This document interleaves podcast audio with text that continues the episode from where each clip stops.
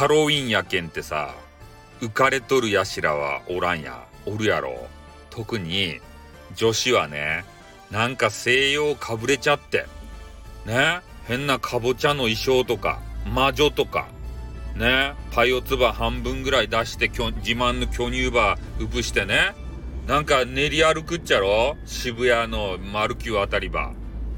ね？まあそれはそれでよかったいね？まあでも俺がね一番不思議だと思っとうのはなぜね西洋かぶれするのかと。ジャパニーズにもハロウィンおるやん？ジャパニーズハロウィンが。ね？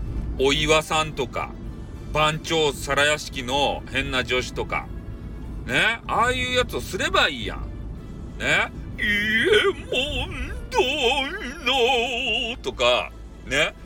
一枚二枚ってね中あ中あの略して九枚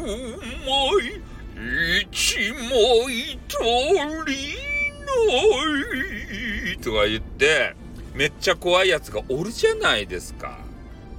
ねなんでそれを戦闘コスプレで。ねそれがね、ま、前々からのちょっとあの不思議でならんわけですって。まあ、ちょろっとおるとしたら、今ジャパニーズホラーでね、人気の貞子。ね、なんたら貞子っていうあの女子が髪が長いさ、ロン毛のさ、ね、あの、ダブル浅野のダショーっていう方ぐらい髪が長い女子。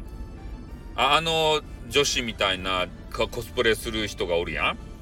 ね、まあ頑張ってもそれぐらいじゃないですか。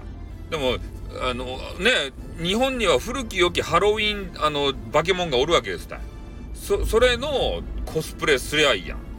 なんでせんとやという問題提起を、えー、ぶん投げて終わりたいと思います。あーってまたな。にょ